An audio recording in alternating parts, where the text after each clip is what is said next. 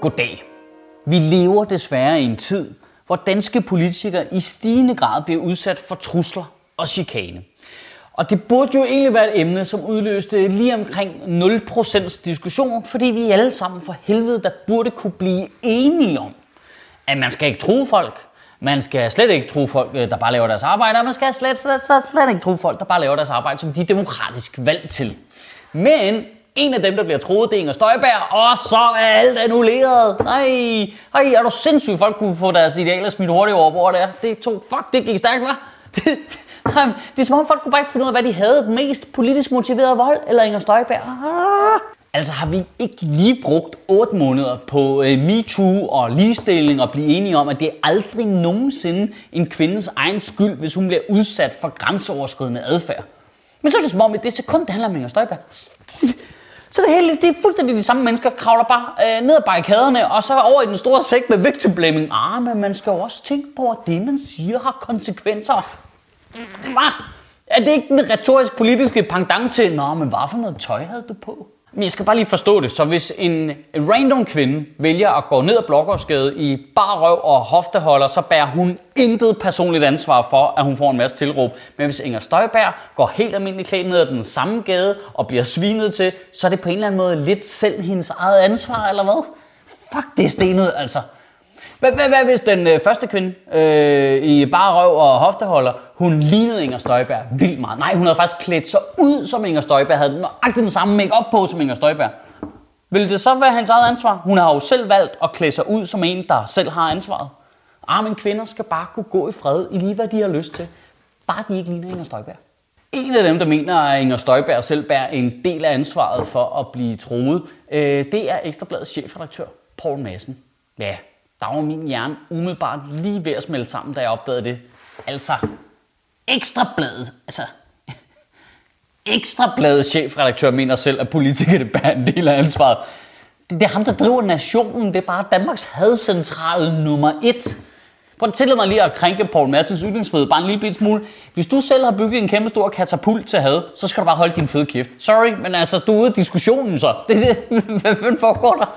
Det Ekstrabladet har jo bare gjort sådan had og trusler til en nationalsport. Ja, og øh, månedens trussel her i 2018, den går til Harald P. fra Neder Bunding. Wow, han bliver svær at slå af pinden i år. 48 trusler på 31 dage. Det er fremragende. Vi stiller om til vores rapporter i marken. Stig Tøfting, har du pandet nogen ned for nylig? Ej, og I må jo ikke misforstå mig den anden vej heller. Altså, Inger Støjberg er også en kæmpe kejle. Selvfølgelig er hun det.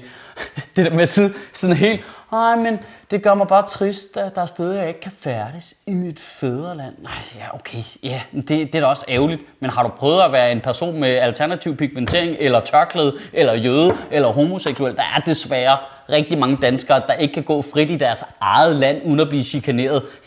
De har bare ikke vagter. I det mindste er du beskyttet, Inger Støjberg. Altså i det mindste er der nogle vidner, når nogen spytter på dig i det mindste, så, øh, altså, så, så, så, er der nogen, der passer bare en lille smule på dig. Har du, har du prøvet at være en tørklædeklædt pige, der, hvor der er voksne mænd, der går og råber efter dem, hey, du hører ikke til her og skride hjem. De kan altså ikke få nogen vagter. Tjek dit fucking privilegium, Inger. Og nu siger jeg lige noget øh, usympatisk, men det er jo lidt det, jeg er for på en eller anden måde, ikke? Er det ikke som om, at nogle af de der højrefløjspolitikere, de også sådan lige øh, spiller lidt på, at de får trusler? Altså lidt. Altså bare nogle af dem en lille smule. De spiller, gør, gør de ikke det? Altså, Hvorfor har Nasser Carter livvagter, men Johannes Schmidt Nielsen har ikke? Altså prøv at bilde mig ind, at Johannes Schmidt Nielsen får færre ubehagelige beskeder end Nasser Carter. Ikke at det skal være nogen konkurrence eller noget, det er ikke det, det handler om. Det handler også lidt om, hvordan man gerne vil fremstå. Altså alle i Danmark har jo bare lyst til at tæve Nasser Carter. Det, det, det, altså, det er jo en form for testamente til vores samfunds civilitet, at Nasser Carter ikke er død endnu. Og det kan godt være, at vi synes, at det er nederen at være politibetjent og blive tvunget til at stå nede ved grænsen og, du ved, og ja, hjemløse og give burkabøder og sådan noget. Men så prøv at tænke på, hvad den petvagt, der skal tage en kugle for Nasser Carter. Fuck, det er en dårlig dag på arbejde, det der. Der må jo sgu noget særlig træning til. Altså, hvordan fanden træner de de der livvagter til at passe på kæmpe store idioter? Altså, fordi når først kuglerne de flyver, så er det jo nogle basale instinkter, der kigger ind. Der skal fandme noget hardcore træning til på en eller anden måde at overrule din umiddelbare instinkt til at skubbe en Carter ud for en bus. Okay, det var måske lidt groft, men hvad har du tænkt dig at gøre? Tro mig. Jeg siger bare, at det er da påfaldende, at Inger Støjberg laver et interview med Berlingske Tiden om, hvor hårdt det er at være Inger Støjberg. Øh, samtidig med, at hun skal i samråd for at have løjet over for Folketinget for fjerde gang på to vejrtrækninger eller sådan noget. Specielt når man tager øh, sætningen, det gør mig trist, at der er steder, jeg ikke kan færdes i mit fædreland. Og tager den ene sætning, og så holder op imod det her interview, som jeg fandt i BT, som er øh, lige under to år gammelt. Øh, hvor øh, journalisten spørger Inger Støjberg, du har ikke nogen livvagter til at beskytte dig, efter du blev integrationsminister. Og Inger Støjberg svarer, nej, nej, jeg tror ikke, jeg er udsat. Jeg går ikke rundt og føler mig udsat. Journalisten spørger, får du nogen trusler? Inger Støjberg svarer, øh, jeg vil bare sige, det er ikke nogen, der gør mig noget, siger hun med et bredt grin, der signalerer, at hun ikke er bange for noget som helst. Det var da hurtigt, det ændrede sig, var. Måske de der petvagter primært er der for at beskytte hende imod at blive grillet i samrådet. Jamen ah, Michael, det er bare så nemt for dig at sidde der og lave jokes og være skeptisk. Nej, det er det faktisk ikke. Jeg får også dødstrusler. Jamen, det, er det ikke fjollet? For at lave vidtigheder. Dødstrusler for at lave vidtigheder. Og øh, lige et interessant detalje. Øh, fik jeg øh, dødstrusler, dengang jeg tegnede Mohammed i en video, der blev set af 200.000 mennesker? Nej. Øh, fik jeg dødstrusler, da jeg øh, svinede øh, ekstrem islam til efter Charlie Hebdo? Nej. Øh, det er altid øh, højreorienterede tosser, øh, som er sure over, at jeg er en eller anden form for landsforræder, der ikke er racist. Og så selvfølgelig også dengang, at jeg gjorde grin øh, med Jakob Fuglsangs øh, sølvmedalje til OL i linjeløb. Ja, det, der skal mig og mine børn troes, fordi det var da alt for groft. OL, det er det vigtigste i verden. Men altså, prøv man, man skal jo ikke... Nu siger jeg lige noget, øh, der måske er dumt. Men du skal jo ikke være bange for folk, der tror dig. De har jo angivet sig selv jo. De kan umuligt slippe ustraffet for det. Altså hvis du sender en mail til nogen, hey jeg smadrer dig, og så går over og smadrer dem. Øh, hallo, kan jeg vide, hvem der gjorde det? det? Det er simpelthen så mærkeligt. Det er som om lige snart at du har fået en trussel, det er nærmest næsten en garant for, at vedkommende ikke vil gøre noget ved dig jo.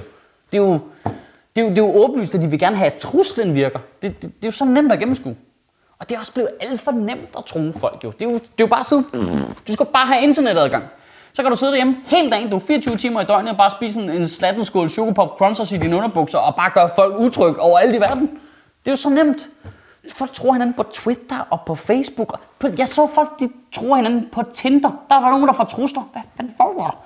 Det, det er meningen, det skal være kærlighed, og folk, der mødes og boller og sådan noget, og så tror de hinanden, hey mand, hvorfor svarer du ikke på mit dick pic, mand? Jeg finder ud af, hvor du bor, så kommer jeg og gennemhuller dine gardiner med mit erigerede lem. Det var meget sværere at true folk i gamle dage. Så skal du først finde ud af, hvor bor folk henne. Så skal du finde en konvolut og et ugeblad og klippe bogstaver ud og finde, har du en limstifter. Så skal du ned på posthuset, stå i kø i 100 år, kunne frankeringsreglerne og beslutte dig for, om du overhovedet gider bruge alle de penge på at sende den trussel. Og du kan ikke engang være sikker på, at dit trusselsbrev kom frem, fordi ham der postbud ikke kunne kende forskel på højre og venstre i sin formiddagsbrænder. I ugen, der kommer, der synes jeg, du skal tænke over det her. Nogle gamle amerikanske psykologistudier har ikke påvist, men sandsynliggjort en sammenhæng mellem amerikansk politik og antallet af seriemordere i USA.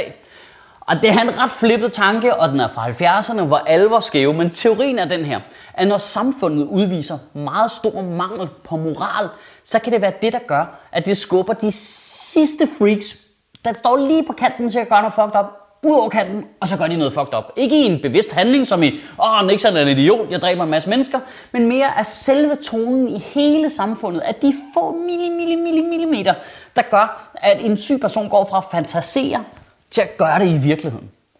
Og hvis du tager den tanke, og så tænker over, at i Danmark inden for de sidste 15 år er vold mod offentlige ansatte steget, trusler mod offentlige ansatte, mod lærere, mod p-vagter, mod S-togspersonale, mod politikere er vold og trusler øh, og chikane simpelthen steget. Og hvis du så holder det direkte op over for den politik, der er blevet ført.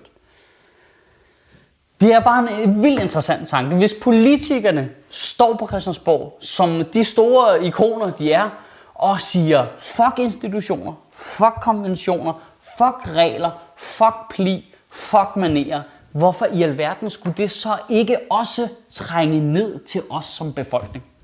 Så det var noget seriøs victim blaming, det der. Kan du have en rigtig god uge og bevare min bare røv? Altså ikke, at jeg synes, det er okay, men at tro sådan politikere eller også komikere eller sådan noget, det giver mening på en eller anden måde.